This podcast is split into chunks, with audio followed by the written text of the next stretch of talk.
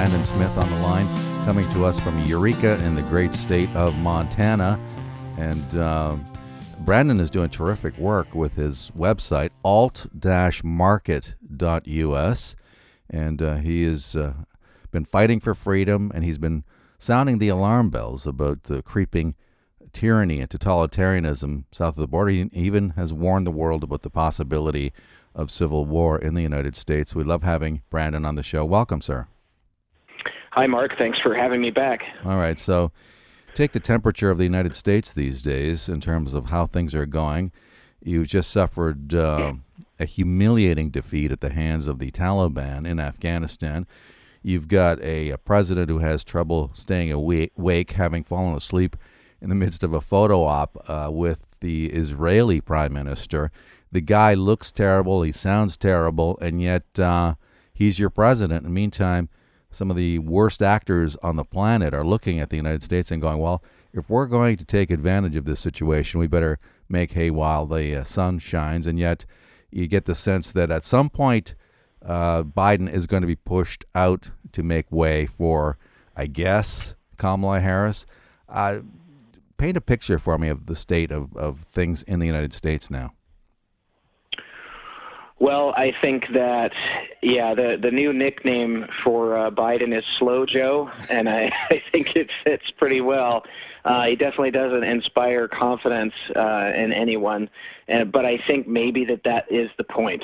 I think that um, maybe the purpose of uh, Slow Joe's administration is to uh, you know signal the end of uh, the American era I guess I don't want to say American Empire. I wouldn't really call it an empire, but the American era, and uh, you know the opportunity for other actors such as China to start taking a, a much larger role in the uh, in global affairs.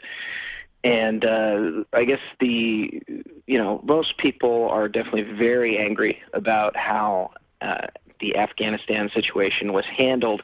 I'm, uh, you know, of the opinion that the whole thing was really, um, you know, it, it's it had there are ulterior motives for the whole thing. Uh, number one, I think that it's a distraction away from the uh, the vaccine passport and COVID agenda. Because now you have the whole country talking about Afghanistan and, and no longer focusing on the, the passports or the you know talk of uh, you know future lockdowns over Delta, that sort of thing. Um, everybody's talking about what happened over there.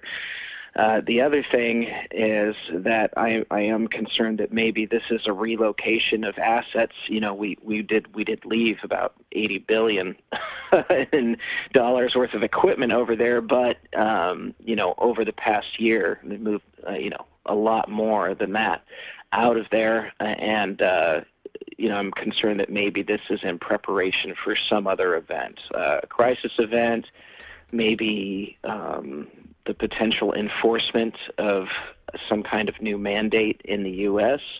that would cause, uh, um, you know, the public to get very angry or to rebel, uh, or possibly some kind of conflict that we're not aware of yet that's on the way, and they need those assets elsewhere. Um, the way that Biden handled this was you know made no sense in terms of you know just uh, strategy the the issue of you know it's not so much the issue of pulling out U.S. troops because um, by our uh, Trump had already committed to removing uh, troops over the course of the year. Um, that's not so much the problem. The problem was that Biden pulled out. There's 17,000 contractors in Afghanistan, and that was the main force kind of holding the Taliban back. And he, Biden pulled almost all of them out overnight, and that's why you had that uh, um, blitzkrieg from the Taliban through the whole country into Kabul he pulled out all these contractors overnight. Um, they didn't even have the people to maintain their uh, the helicopters and their air superiority um, for the Afghan army. So you know they didn't have the mechanics to maintain the the equipment. Um, they wouldn't have been able to defend themselves anyway from the Taliban.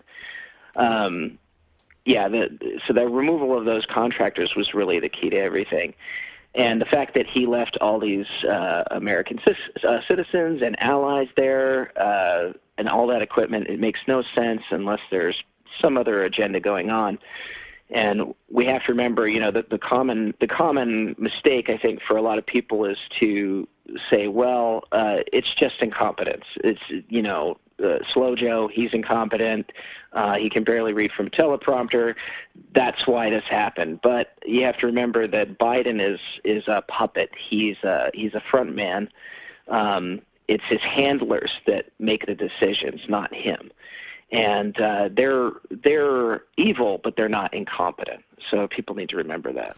Right, and so um, it appears that with certain people running the show in the United States, that the way that that was handled was was a deliberate attack against the United States, not from the Taliban, but from the people making the decisions at a, a high level of power in the White House and elsewhere in the Pentagon, whereby somebody decides we're going to embarrass the United States on purpose, we're going to hurt this country, we're going to demoralize the population, we're going to undermine its position in key areas of the world.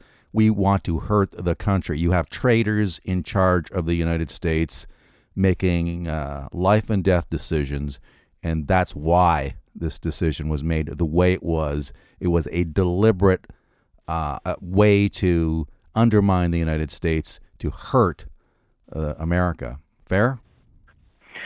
Yes, I would say that that's part of it, that there are layers to this. Um, I think it's also about relocation of assets for some other event that's coming down the pike that we're not aware of yet. But uh, also, I think this is to signal, uh, you know, the end of the American, you know, uh, era and, uh, you know, signal a new era, a, a new world order, if you will. um, where America's role has been diminished, and this is something that the globalists talk about all the time. That uh, America, that America and Americans need to accept a, a greatly diminished role in the world. Um, this is something they they talk about in the media and openly all the time, and it looks like this is the beginning of that. Um, it's also important, you know, I think that uh, there's a lot of people out there that think, well, uh, you know, the U.S. military, they've been sabotaged. Uh, uh, they were kept from winning the war. Um, but I would say it's kind of the opposite of that. It's it's that going into this, the the establishment knew going into Afghanistan that there was no way to win anyway. Um, you you know, trying to occupy a hostile country like Afghanistan with a standing army over the course of a decade or two decades, um, there was no chance we were going to win anyway. At most, we would be able to hold uh, ground in certain areas, but we were never going to win. And they knew that going in, into Afghanistan. Um, I think most people in the U.S., uh, most Americans, wanted out of Afghanistan anyway. It's just the way that the exit was handled um, was is completely absurd. You know, Biden could have uh, created a green zone around Kabul um, and the provinces uh, around Kabul bordering Pakistan. He could have easily uh, even set uh, cut off a piece of Afghanistan and created a whole other country um, that would have been much easier to protect and hold. Uh, compared to trying to hold the the entirety of Afghanistan, and then anybody who didn't want to be under Taliban rule could have, you know, moved to that country instead. But he didn't do that. Uh, he didn't do anything like that. Um, he just pulled out all the contractors and left a bunch of our allies there and and uh, said you're on your own. So um, that's that's the main problem Americans have with that situation. And when you talk about uh, the reallocation of resources for some kind of event, I mean, Donald Trump uh, has come out and warned of another 9/11 type attack on the United States and he was doing so within the context of refugees continuing uh, to be allowed into the country. Well, guess what? I mean, uh, there's a lot of Afghani are, uh, people are going to be coming to the United States, and not all of them want what's best for America. Some of them may have uh, been terrorists, um, you know, intent on, uh, you know, damaging the country even further. And so Trump has come out and said, "Is this what you're talking about when you're talking about reallocation of resources? Is uh, putting all this hardware into the hands of terrorists, and then uh, possibly looking ahead at some kind of attack on the United States. That's a possibility, and uh, it is. It there are some similarities, I would say, to what happened with ISIS, where uh, you had the CIA and other, uh, you know, covert operations going on in Libya, and then all of those arms that were uh, captured in Libya somehow got siphoned out to Syria and to uh, Lebanon, where ISIS, where the groups that would become ISIS were training and they got their hands on all those arms, and that's what helped build ISIS and start the uh, insurgency in Syria. Um, this seems very similar, where all these arms were left behind for the Taliban, and then you already have, you know, groups like I don't, I don't know what they're calling it, ISIS K now. Um, it seems like all these arms will probably end up in the hands of people who will try to use them against against America. So yeah, there's a chance that uh, one day we'll have you know somebody will show up with a Hellfire missile and and uh, you know take out a crowd of people. Um, I, I definitely uh, would not be surprised if something like that went down. Meantime, on the COVID front, uh, you've had a couple of key uh, FDA officials quit recently uh, from that organization. They don't like the fact that it's being run out of the CDC.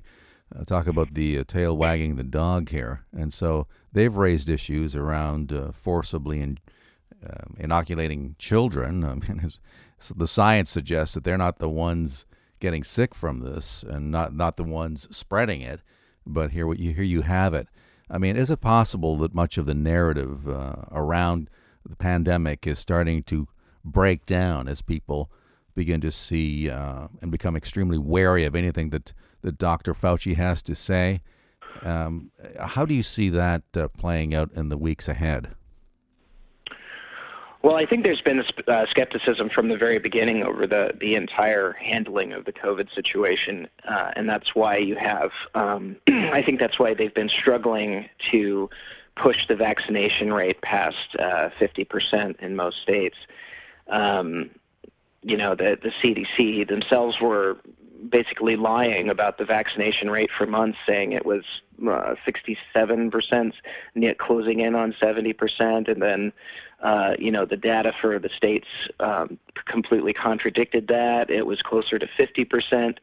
Uh, then they lowered their their numbers to 60%. And now they're saying um, it's still, I, I think it's closer to about 50% for for the vaccination rate, which means, you know, uh, as far as um, the U.S. is concerned, um, that's kind of an amazing number because uh, the the amount of propaganda, the the amount of disinformation that they've been pounding uh, the public with.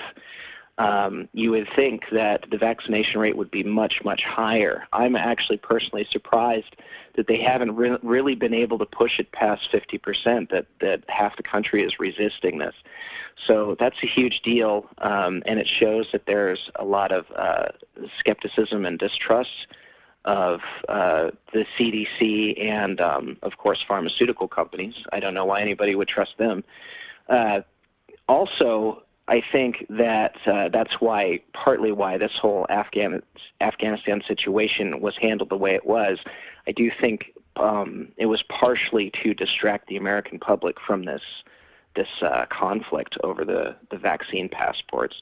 Um, the thing with the the uh, FDA is interesting. I mean, they're the ones that um, you know gave the official thumbs up for the the Pfizer vaccine uh, right in time for the uh, the U.S. Uh, school season to start, and um, I think that that was done because what they uh, want to do is uh, have uh, COVID vaccine requirements for school kids if they're going to go to public schools. I think that's the goal, and they had to have FDA approval of the vaccine before they can enf- enforce it in the schools.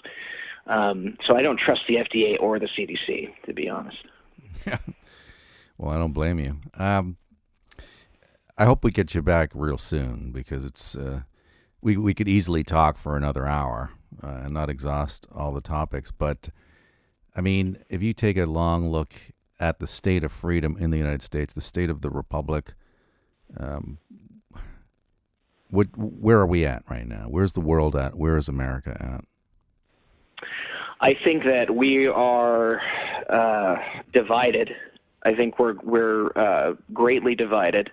Uh, I think that we're divided along the lines of you know what all what all great conflicts have uh, you know been triggered over, which is there are people who want to control other people. and then there are people that just want to be left alone. and those that's the division, um, and we're starting to see that stark division here in the U.S. And I, I really think what it's leading towards is, at least initially, I think it'll be a, uh, leading towards some kind of a soft secession of uh, you know more conservative states from uh, the federal government and from the blue states. I think the red states are going to start uh, dictating their own terms uh, a lot more aggressively as as the situation um, you know progresses. So.